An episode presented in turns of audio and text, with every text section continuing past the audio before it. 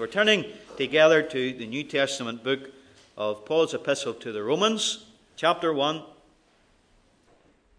Romans chapter 1. Now, we're only again using this text, as it were, as a springboard for what we will contemplate this evening. And we'll be looking at many other Bible texts throughout this study tonight, which is the second study in our series, Strongholds of Satan, looking at the Christian science movement and what is commonly known today as Scientology. But we read God's word from verse 16 of Romans chapter 1. Paul says, For I am not ashamed of the gospel of Christ, for it is the power of God unto salvation to every one that believeth, to the Jew first and also to the Greek. For therein is the righteousness of God revealed from faith to faith as it is written, the just shall live by faith. For the wrath of God is revealed from heaven against all ungodliness and unrighteousness of men who hold the truth of God in unrighteousness, or who suppress the truth of God in unrighteousness. Because that which may be known of God is manifest in them. For God hath showed it unto them. In other words, Human beings are without excuse. They've got a conscience. They've also got nature. Verse 20 The invisible things of Him from the creation of the world are clearly seen, being understood by the things that are made, even His eternal power and Godhead, so that they are without excuse. God's moral law is written upon human hearts, and God's creative power is evidenced around us in all of creation. Now look at verse 21. This is the knowledge that all men had. But because when they knew God, they glorified him not as God, neither were thankful, but became vain in their imaginations. It's a very important phrase. And their foolish hearts were darkened. Now mark this verse. Professing themselves to be wise, they became fools and changed the glory of the uncorruptible God into an image made like corruptible man, and to birds and four footed beasts and creeping things. Wherefore God also gave them up to uncleanness through the lusts of their own hearts, to dishonor their own bodies between themselves who changed the truth of God into a lie and worshipped and served the creature more than the Creator, who is blessed forever. Amen. Now, the reason why this evening I have grouped together Christian Science and Scientology into one evening study is because these two particular cults and so called New Faith religions call themselves mind sciences. They come under the umbrella of those type of cults and faiths that categorize themselves as mind sciences. They are far from sciences of the mind. In fact, we will see, God willing, tonight that these two particular cults are among some of the most dangerous beliefs prevalent in our world today. And the second of those that we'll look at later on tonight, Scientology, is generally regarded by cult experts worldwide as probably the most harmful cult in existence. And the results of this cult are even fatal to many. Now, first tonight we're going to deal with Christian science. We're going to ask two questions of it. First of all, is it science? Claims to be such, but is it science? And the obvious question after that is to ask, secondly, is it Christian?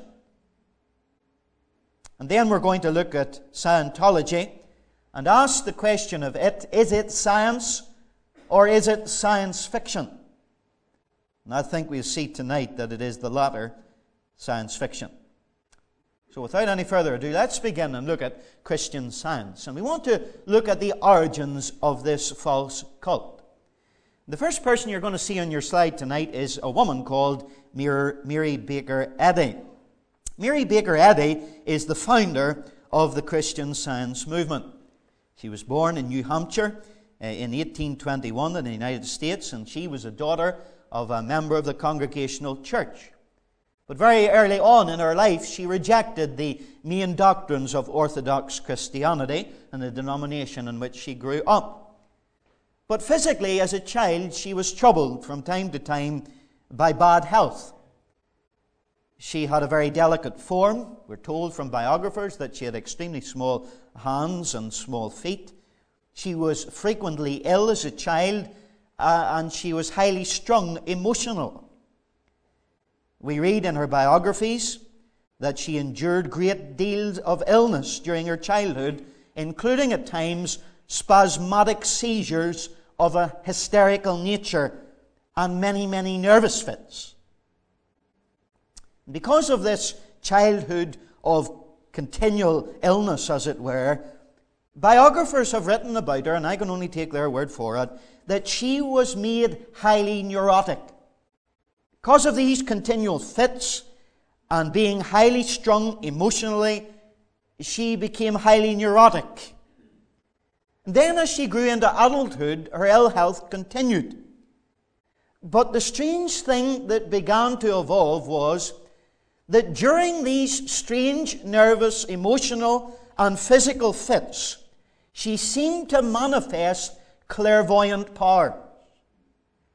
In other words, she was able to contact the dead and spirits.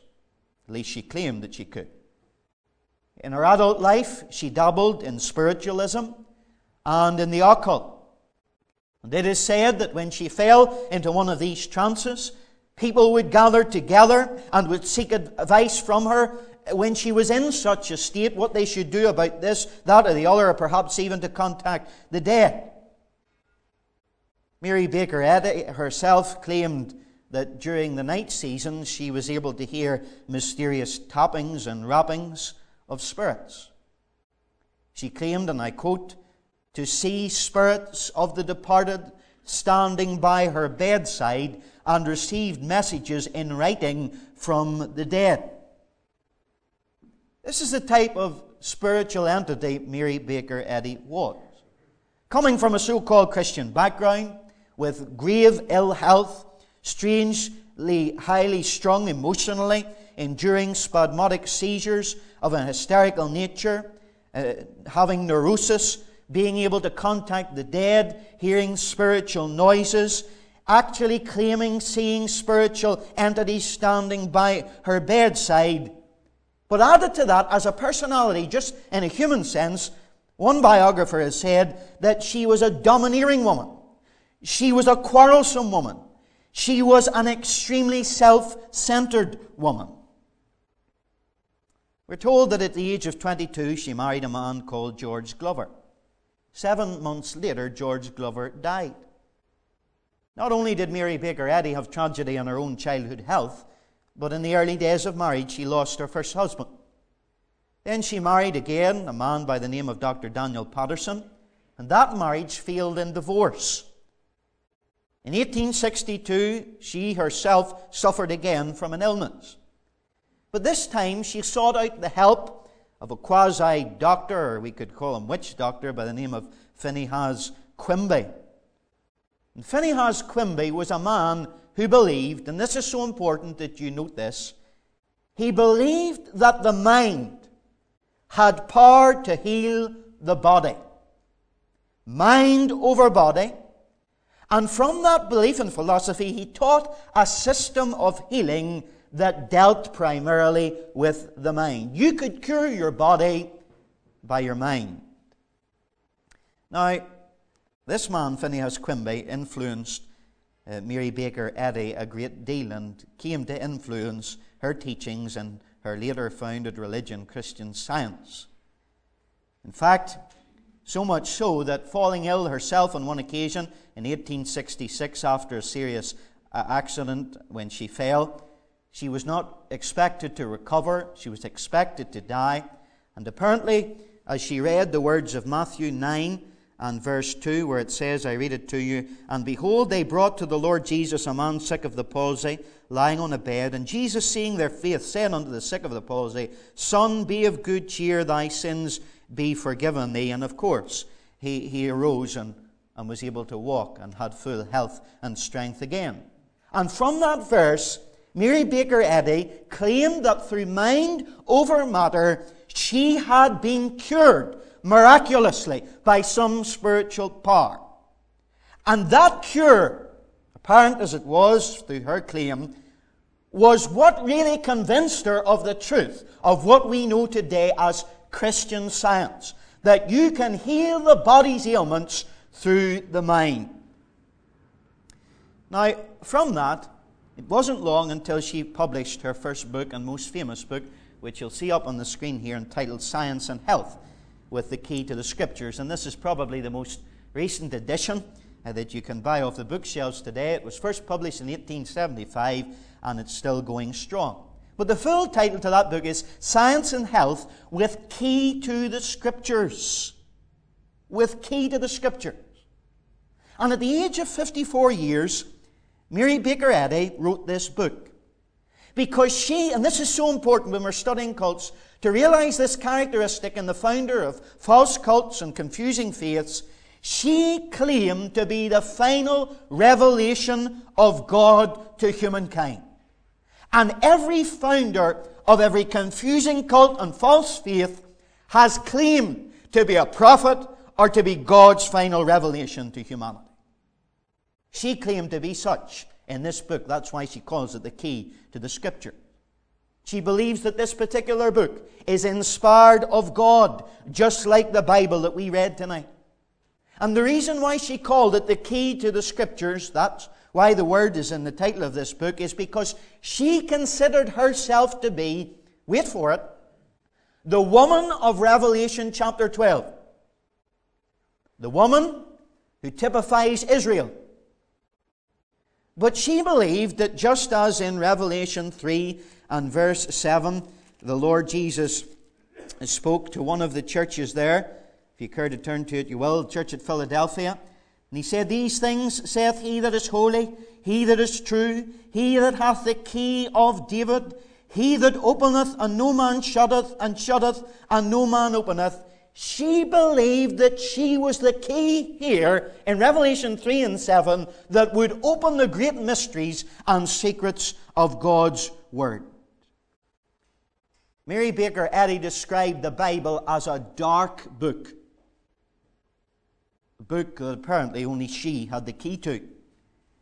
She claimed that the Bible was full of many mistakes and that her writings in this book, Science and Health, had the key to it all. Of course, in 1877, she married again to Asa Eddy, and that's where she got her name, Mary Baker Eddy. And in 1879, four years after producing the Science and Health book, she and some of her students established what is called the Church of Christ Scientists in Boston, Massachusetts. And the next slide will show you what that church looks like today. The size of the Mother Church of Christian Science. You can see that it is thriving not just in Boston, but if I was to give you the statistics tonight, right across the whole globe.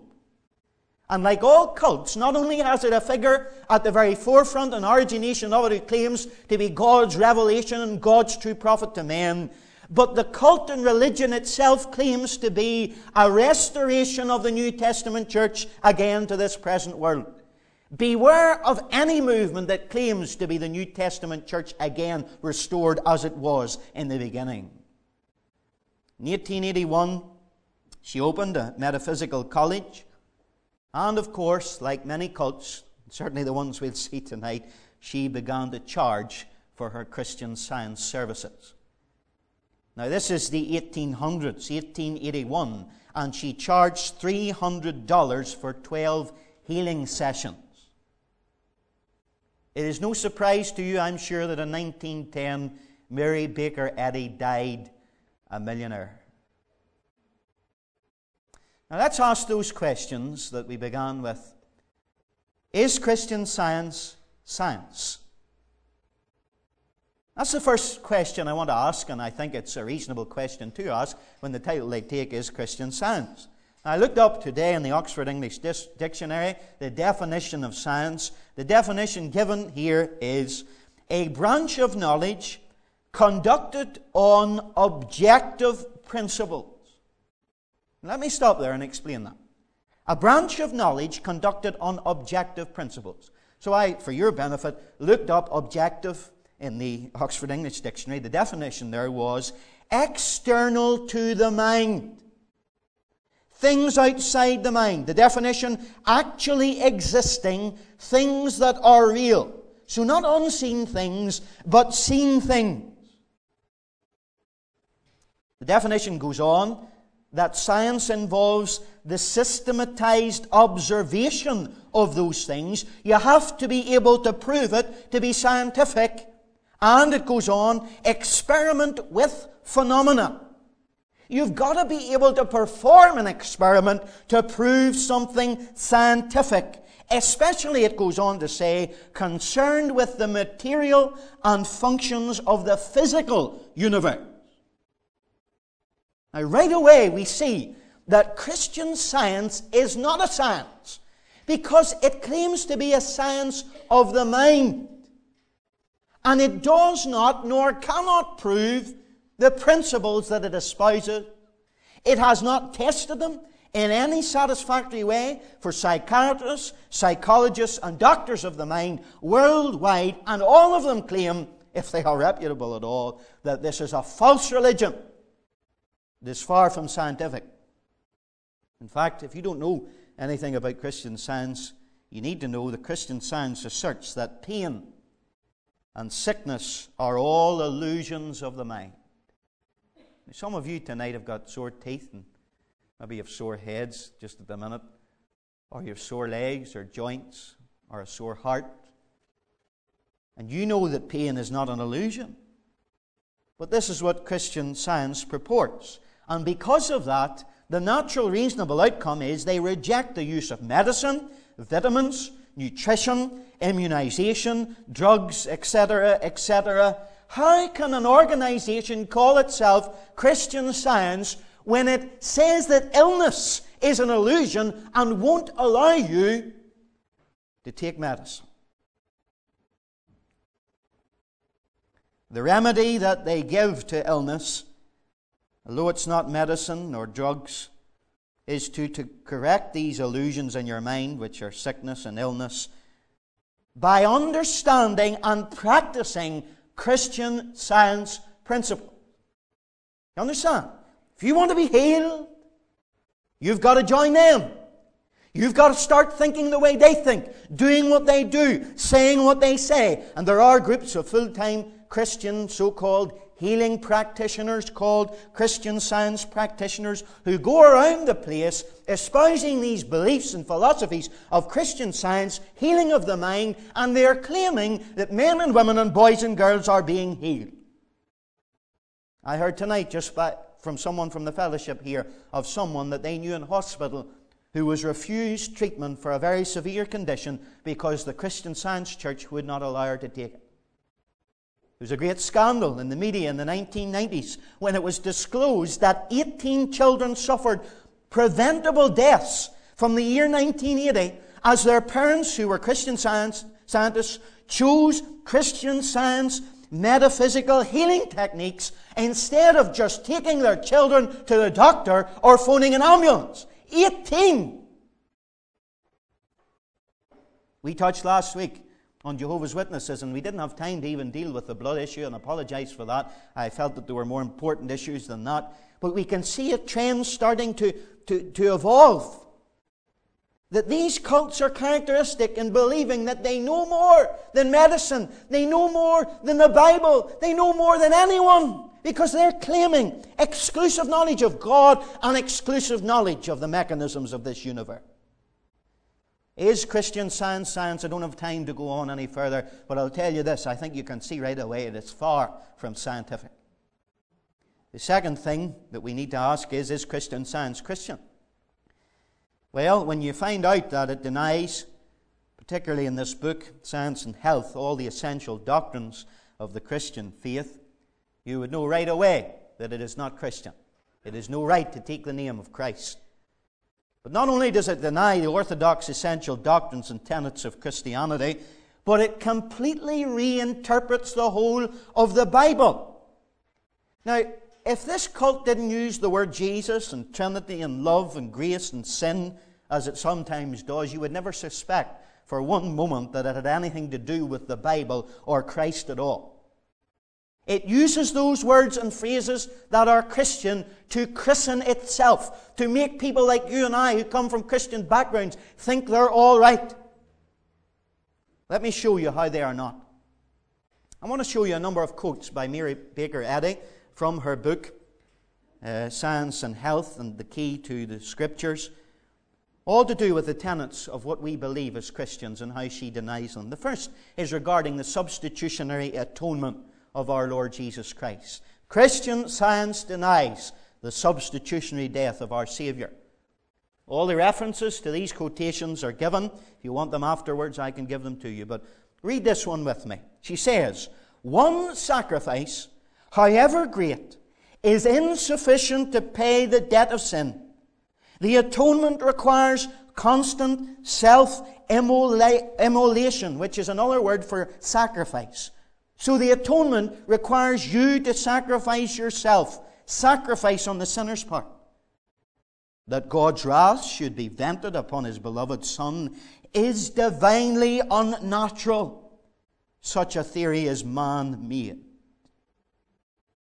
David goes to the next slide. You'll see another quote about the precious blood of the Lord Jesus.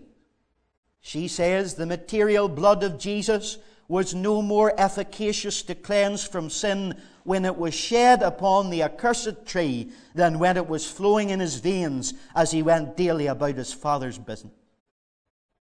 Does the Scripture not teach that our Lord Jesus Christ made one sacrifice for sins forever and then sat down at the right hand of the Father on high? Does it not teach from the very beginning of the Old Testament to the end of the New that without the shedding of blood there is no forgiveness of sin? Well, obviously, Mary Baker Eddy has a new revelation. Her next quote on the screen speaks of how Christian science denies that Jesus died and denies that he rose again. She said the reason why they thought he died and rose again were was because his disciples believed Jesus to be dead while he was hidden in the sepulchre, whereas he was alive. He was hiding all the time. Playing hide and seek. He wasn't dead at all. And because he wasn't dead, he didn't rise again. Did not Paul say, and you can note these verses down, please, if you want to argue in a sanctified, gracious way with Christian scientists, and that's the thing I would encourage you to do with a view to winning them to Christ. Don't be cruel with them, don't be ignorant, don't be rude, but by all means try to win them for the Lord Jesus. Romans 8:34 says, "Who is he that condemneth? It is Christ that died, yea rather that is risen again."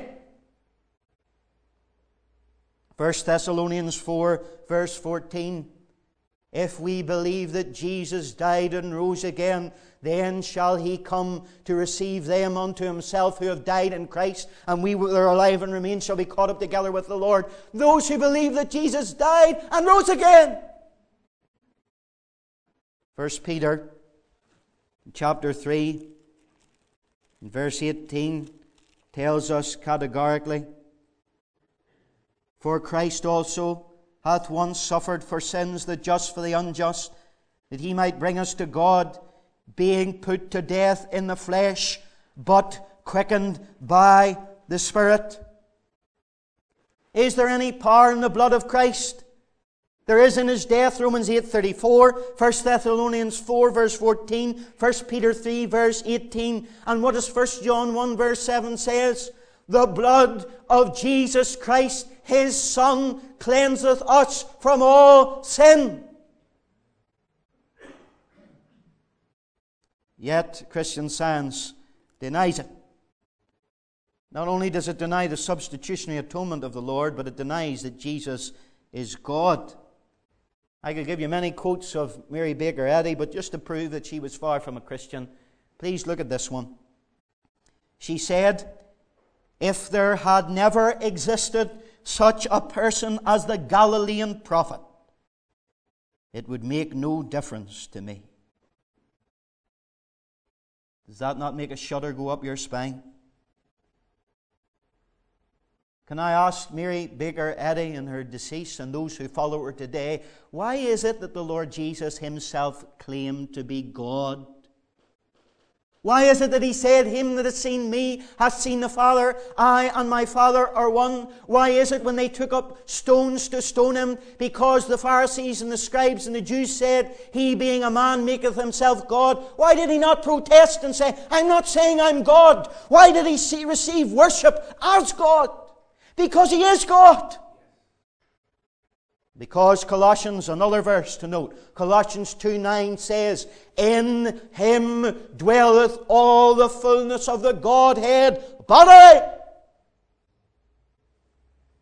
Another verse for you to note, 1 Timothy 3 and verse 16. Great is the mystery of godliness, for God was manifest in flesh who was that God manifest in flesh? It was Jehovah, the living God.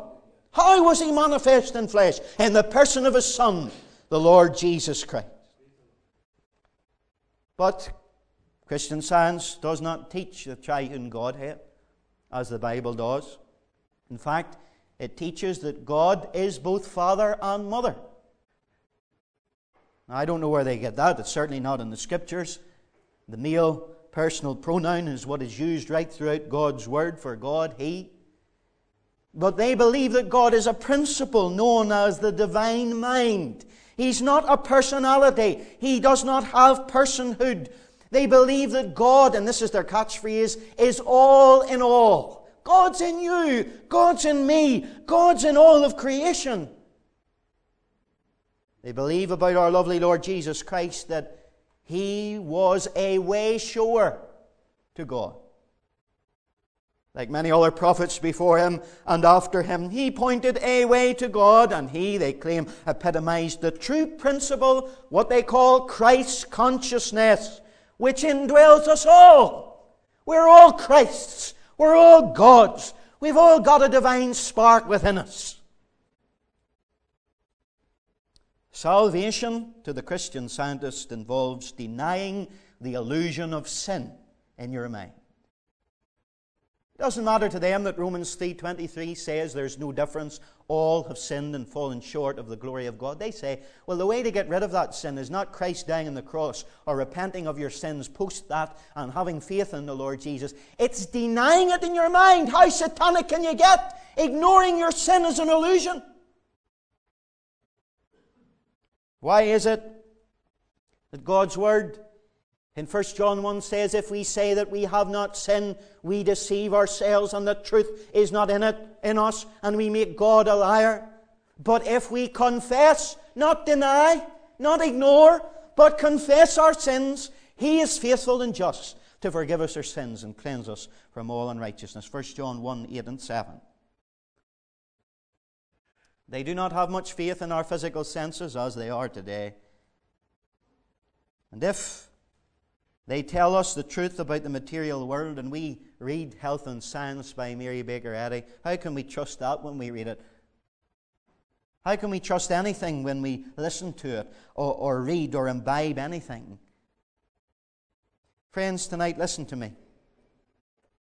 By their fruits ye shall know them. And Mary Baker Eddy, in her declining years, put herself under a doctor's care. Doesn't that tell you a great deal? She received in her dying illness regular morphine injections to ease the pain. She wore glasses she had tooth extractions and eventually she died, thus giving the lie to everything she professed to believe, everything that she taught, everything that people are following today, and some are going to their grave and sending their children to their grave following, yet she denied. I think you can see that that so called cult faith is uh, from the pit of hell itself. It is neither scientific nor Christian. But we must move on tonight to the second cult for our consideration Scientology. Asking the question is Scientology science or is it science fiction? You might find that a strange question, but you'll not in a moment or two. This is perhaps the most dangerous cult or new religion available today in our world. Man called Eugene Methvin of the Reader's Digest wrote these words, not a Christian, I don't think. Scientology is one of the wealthiest and most dangerous of the major new religions or cults operating today. Now, let me say right away that Scientology does not claim to be Christian. It's not like Christian science. Although it is a mind science faith, it does not claim to follow the Lord Jesus Christ. And it believes that the Bible is nothing special about it any more than any other holy book in any religion across the globe. They don't really look up to a deity or to a God. Rather, it's a religion about men rather than God. They don't believe there was a Christ. They believe the man who died on the cross was just as much a Christ as you're a Christ or I am a Christ. He was a very good teacher, maybe a little bit better than most, but there was nothing special about the Lord Jesus. We haven't got time really tonight, but I could let you listen to the founder of Scientology saying there was no Christ. They deny all the doctrines that we hold dear from the Word of God. But I'm not going to concentrate tonight regarding Scientology on their doctrine because many of the things that I've already dealt with last week in the Jehovah's Witnesses and just now regarding Christian science I've covered concerning Scientology as well. But what I want to look at particularly is the popularity of this cult in our world today. Now, if David puts up the next slide, you will see a number of celebrities. You'll probably recognize most of them. The first top left is Priscilla Presley, the wife of the late Elvis Presley. The next slide, or next square, is Elvis Presley and Priscilla's daughter, Lisa Marie Presley. The next is an actress called Kelly Preston. The next, bottom left, is Tom Cruise. The next is Kirstie Alley, another actress. And finally, the famous actress, actor John Travolta. Now, all of these celebrity individuals are followers of the Scientology cult. In fact, there is a seven story celebrity center in the city of Hollywood in California dedicated to Scientologists who are celebrities. It's remarkable. In fact, John Travolta said, and I quote him Scientology contains the secrets of the universe. Now, Scientology is extremely dangerous when you consider that these are only some of the celebrities that are following the teachings of this cult today. And many young people may follow them. It's also dangerous because, and I say this advisedly, the leadership of Scientology is full of crooks, hucksters, and con men. Not just in a spiritual sense. In fact, some of the members of the Scientology leadership have been involved in robbery, in espionage, in kidnapping, blackmail, and conspiracy. And in October 1979, there were nine Scientology workers, including the wife of the leader, who were found guilty in a U.S. court of conspiracy charges. The man who was in charge as the assistant U.S. attorney of that investigation and prosecution, a man by the name Uh, of Raymond Banoun, remarked in these words of these people the evidence presented to the court shows brazen criminal campaigns against private and public organizations and individuals. The Scientology officials hid behind claims of religious liberty while inflicting injuries upon every element of society. And now I want to turn our attention to the biggest con man of all in Scientology, and that is the founder of Scientology. Its founder is a fiction author. But this is important. Its founder is a fiction author. And I'm not being facetious. He literally has authored more than 200 fictional novels. This is his picture, the next slide. His name is Lafayette Ron Hubbard. What a name. The fact of the matter is, this perhaps is one of the most dangerous, if not the most dangerous man in religious life, and I'm excluding, of course, the truth of Christianity in our world today. I'm going to show you a video clip just now about this man and some of his claims, and I believe that you will be absolutely astounded. Watch it very carefully. If we need to dim the lights, we can do that. Some biographical details about Ron Hubbard. New gurus and religions. None is more powerful or successful than L. Ron Hubbard and the Church of Scientology. L. Ron Hubbard moved effortlessly from writing best-selling science fiction books like Beyond the Black Nebula or The Emperor of the Universe to founding a new church, Scientology, and the writing of a new spiritual guidebook, Dianetics. L. Ron Hubbard was a man of astounding abilities and even more astounding claims. He claimed that in earlier incarnations he visited heaven twice. His first visit allegedly took place 43 trillion years ago. Heaven is not a floating island in the sky, but a high place in the mountains of another planet. Visitors arrive in a town comprising a trolley bus, some building fronts, a boarding house, a bistro in a basement, and a bank building. Although there seemed to be people around, in the boarding house there was a lady in a kimono, but these were only effigies. The bank is the key point of interest. Inside was a flight of marble stairs leading to the pearly gates. The gates are well done, well built. An avenue of statues of saints leads up to them.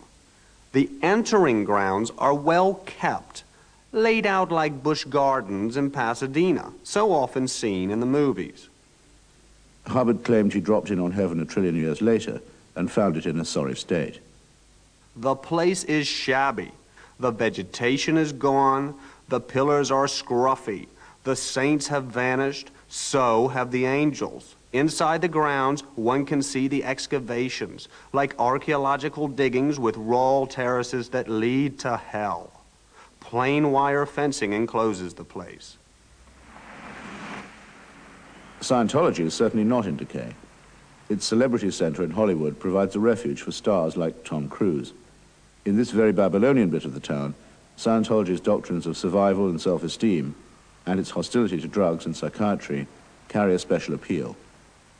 Ron Hubbard Jr., that is uh, Ron Hubbard Sr.'s eldest son, who came to change his name because he was so ashamed of the con tricks of his father, claimed to a Newsweek reporter in 1982 My father claimed that his theories relating to Scientology were based on 30 years of case histories and research. In fact, they were written off the top of his head while he was under the influence of drugs. He went on to say, My father is one of the biggest con men of this century. Yet celebrities are running after Scientology. You will find Scientology churches in Ireland and in some of the richest cities in the world. People are being duped. Now, let me show you another video on Ron Hubbard. And this comes from the, I think it's uh, ITV program, The Big Story, a few years ago. Dermot Murnaghan eh, is the journalist. And here we see some more claims concerning Ron Hubbard. Scientology was created by this man, Lafayette Ron Hubbard, or plain Ron to his followers. From within Hubbard's inner circle, his PR man, Vaughn Young, worked on Ron's chief ambition for 20 years. Hubbard literally had a plan for world conquest. He actually literally wanted to take over the world. But he had to put it into other terms, and the term he came up with was to clear the planet. And this sounds like a very, a very beneficent action. We're going to clear the planet, which means rid it of its problems. But really, it was more of a case like like a Hitler that he wants to rid the planet of vermin. And the vermin are the, the people that are stopping him. And these were basically the enemies of Scientology. Scientologists dismiss as propaganda all criticism of Ron Hubbard, the church, or their beliefs from former members, or apostates as they call them. But there are plenty of independent sources too. Science fiction writer Hubbard created a colourful life history for himself, claiming to be a nuclear physicist, explorer, and war hero. This was exposed as the myth it was by Sunday Times journalist Russell Miller. Ron Hubbard was, was a charlatan, a liar, confidence trickster, a thief. He invented his whole life, he invented a career to substantiate himself as a guru for, for the Church of Scientology. In 1968, Hubbard was banned from Britain and took to the high seas.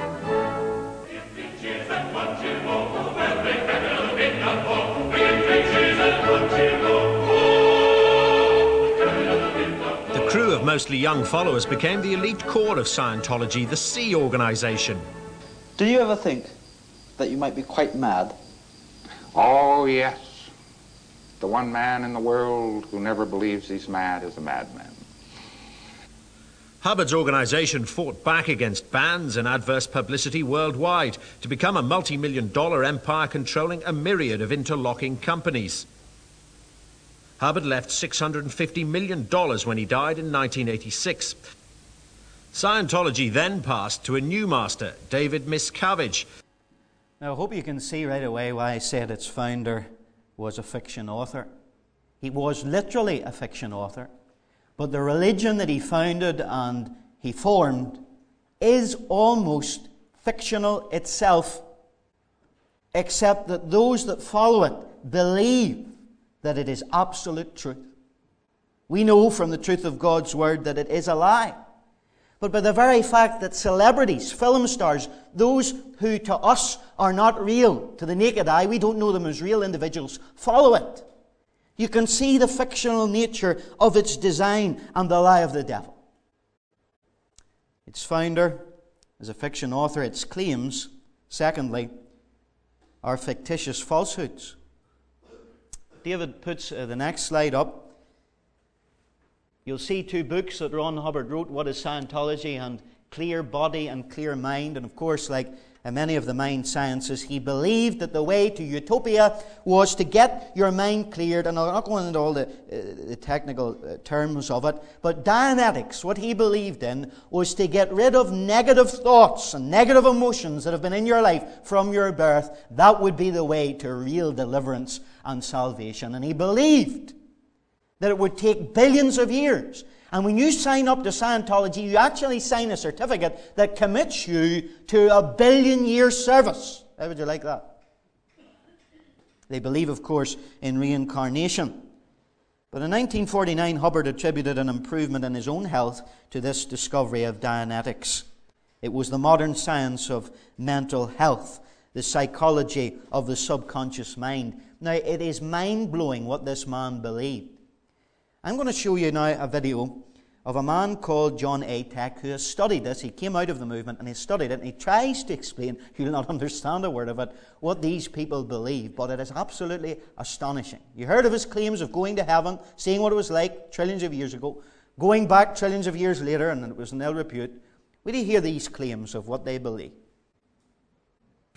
Former Scientologist John Atack has collected an enormous archive on the bizarre system of beliefs that Ron Hubbard invented. Clearing the planet means taking everyone up to the secret OT or operating Thetan levels. It can cost Scientologists around £20,000 to discover these inner mysteries. Once you've paid an enormous amount of money and signed a covenant of secrecy, and you get onto the third OT level, you're told that a galactic prince called Xenu um, some 75 million years ago, rounded up the populations of 76 planets, averaging 178 billion per planet, and brought them to Earth and clustered them together um, using hydrogen bombs, having dumped them in volcanoes. The spirits of these exiles, or Thetans as Hubbard called them, on release from the volcanoes attach themselves to human beings. Here's one of them on the cover of one of his many books. Scientologists who are doing OT levels come to believe that they're inhabited by thousands of little alien spirits, extraterrestrial spirits, and they're basically seeking to exorcise these spirits which are governing their behavior and reactions. Well, those are the claims of Scientology, how we all got here, and why we're in the problem we're in. The next thing I want you to note very briefly is its profits. You did hear Ron Hubbard, our narrator, describing what Ron Hubbard was meant to have seen as he was taken up to heaven. And the thing of key feature, please remember it, was the bank. Did you notice that? The bank. And it was that bank from which came the pearly uh, steps right up to heaven. And the profits of the Scientology movement are fantastic in themselves. Not just are their claimed fictitious falsehoods and their founder a fiction author, but their profits are fantastic. Now, this next slide is Lisa Marie Presley, who we've seen before tonight, who is Elvis Presley and Priscilla Presley's daughter. In August 1986, the headline of the Daily Express was Scientologists adopt daughter worth millions.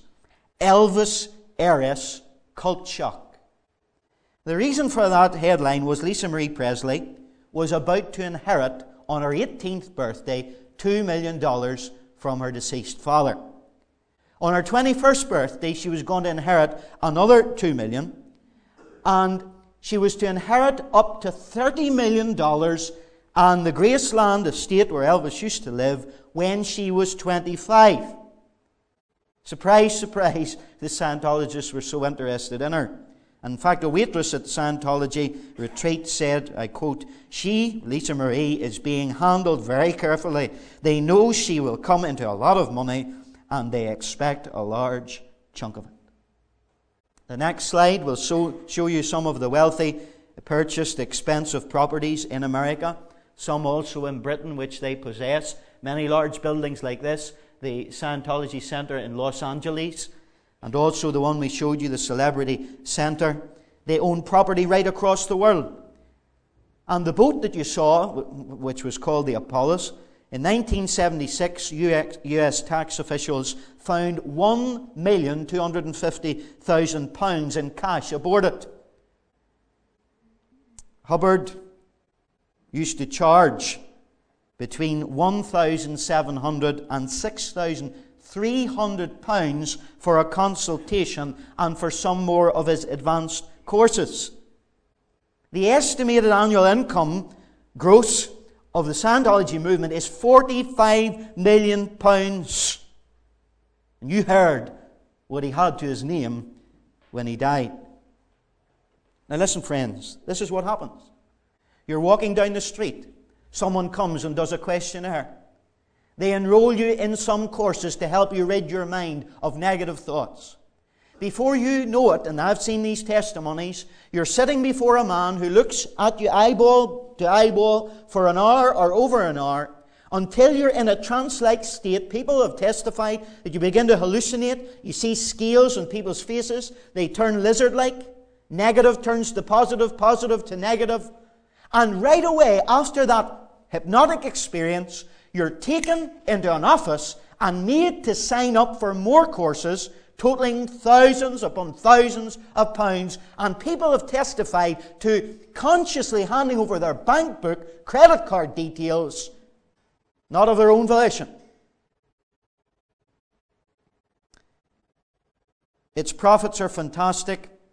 Its claims are fictitious falsehoods. Its founder is a fiction author. But fourthly and finally, its fruit can be and often is fatal. There are people who have committed suicide because of their affiliation to Scientology. I'm going to show you just now a clip of a woman. And this clip is perhaps the only person in the whole of Ireland who has been big enough to admit that they've come out of the Scientology movement who have been courageous enough, because it's not a move that you come out of easily and they will not treat you well for doing it. This was shown on the Late Late Show in 1995, and this is the last clip, and we're almost at the end. This girl is called Mary Johnson. Watch it carefully and see the fear that is in this woman's face, and listen carefully to how a cult can get hold of a person's spirit. Johnson here on my left, and let me tell you about Mary Johnson. Okay, Mary Johnson is from Dundalk, uh, Catholic, went to school in St Vincent's Mercy Convent on Dundalk. She came first in the town in the Leaving Cert, and first in Ireland in Italian in the Leaving Cert. She went to Trinity, got a degree in Russian and French. She then went to study marketing at night in the College of Commerce in Rathmines, did the four year course in two years. She's an interpro squash player for Leinster and also has coaching qualifications. She plays guitar and sings and has her own business here in Dublin. She runs a sports shop. And just over two years ago, she was introduced to Scientology, the Church of Scientology, by a friend called Tom. And Mary, let me just summarize the bare skeleton of what, what I know about you. You were introduced by Tom. The idea was that Scientology offered you a chance to further your career, your self fulfillment, your freedom and control over your own life if you took a course, which you did, and you paid for it. And whether you succeeded in that or not, the idea was that you go to do a second course and you pay for that, and so on to a third course and you pay for that. And you found yourself being drawn into this organization and you began to get worried about it and concerned about your place in it. And then your family brought pressure to bear upon you, or influence at least to bear upon you, to get out. And because of the concern and efforts on their part and on the part of your friends, you eventually declutched with some difficulty. With some difficulty, is that a fair sort of summary in, in broad outline? What yes, in broad outline. Yes. Why are you frightened to be here tonight? I'm frightened to be here, Gay, because I'm intimidated by the people who are here from the Church of Scientology. The first point I would like to make is that the reason I'm here is because I'm the only Irish person who is an ex member of the Church of Scientology who is prepared to speak out. People, ex members, don't speak out. That's the first point. The second point is it's interesting that the Church of Scientology has seen fit to fly in two people from England today for this show when I'm Irish, we're dealing with the, the Church of Scientology in Ireland are, are they not happy to have their own members here speak? You got out relatively easily, did you not? I did because my family worked very quickly and very thoroughly to get information on the Church of Scientology. And but for that intervention, I wouldn't be here today. Was there pressure brought to bear upon you when you were getting out, or at any time while you were in, when you first began to voice your reservations? Uh, from whom? From the from, church? From the church, yes. Well, I didn't actually voice my reservations to the church. By the time my family had intervened, I had made a commitment to the church that I was going to give up my business and move to England and work for the church for one billion years. Because at that stage I believed in reincarnation, which I don't believe in. One billion years? Yeah, just one billion years. And they had got uh, their influence had got you to the point of almost selling up your business. Is yes. that so? Yes. It was their suggestion was that I would be more fulfilled in Scientology, and would it not be a good idea if I sold my business? Okay.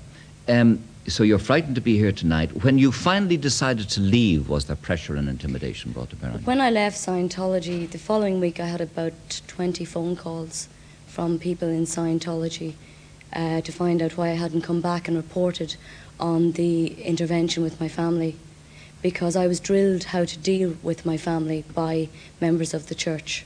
You were told what to say to your family. I would have a member of the Church of Scientology role playing my mother or my sister or my brother in law, and I would answer them um, defending the Church of Scientology. And you did pretty good at that? I was a good student, I believe. Yes.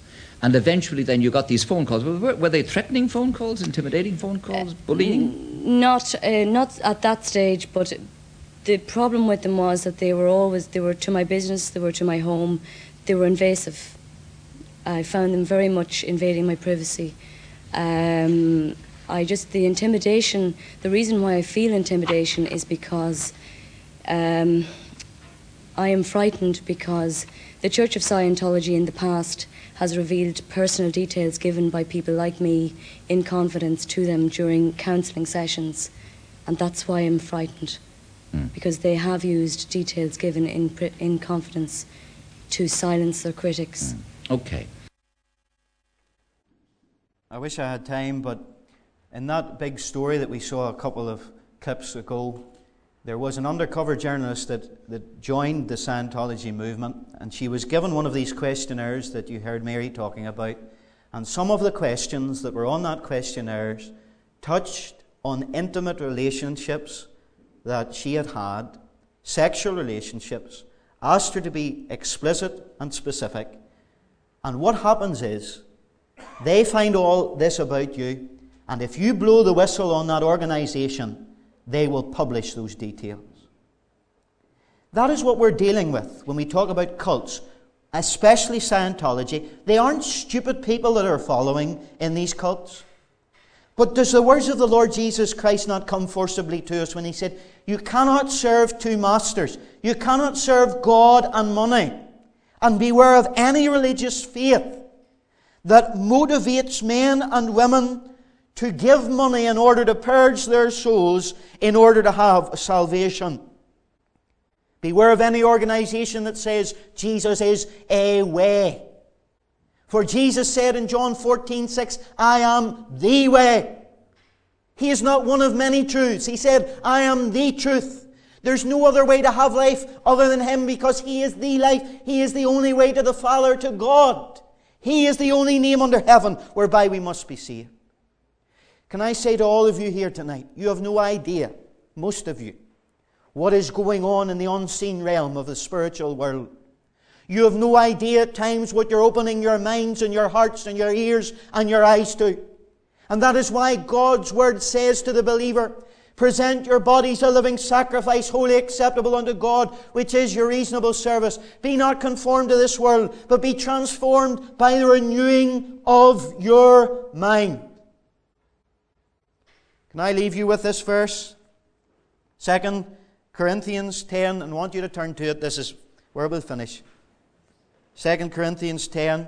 This is a verse that will liberate you if you're not saved, if you're involved in sinful habits, if you're involved in sinful cults, and even if you're a believer and you've been wrapped up in something that has you in bondage tonight, listen to these words. 2 Corinthians 10 4 and 5. The weapons of our warfare are not carnal, but mighty through God to the pulling down of strongholds, Satan's strongholds casting down imaginations, every high thing that exalteth itself against the knowledge of God, and bringing into captivity every thought to the obedience of Christ. Hallelujah. Christ, the name high over all. All hail the power of Jesus' name. Let angels prostrate fall, bring forth the royal diadem, and crown him Lord of all.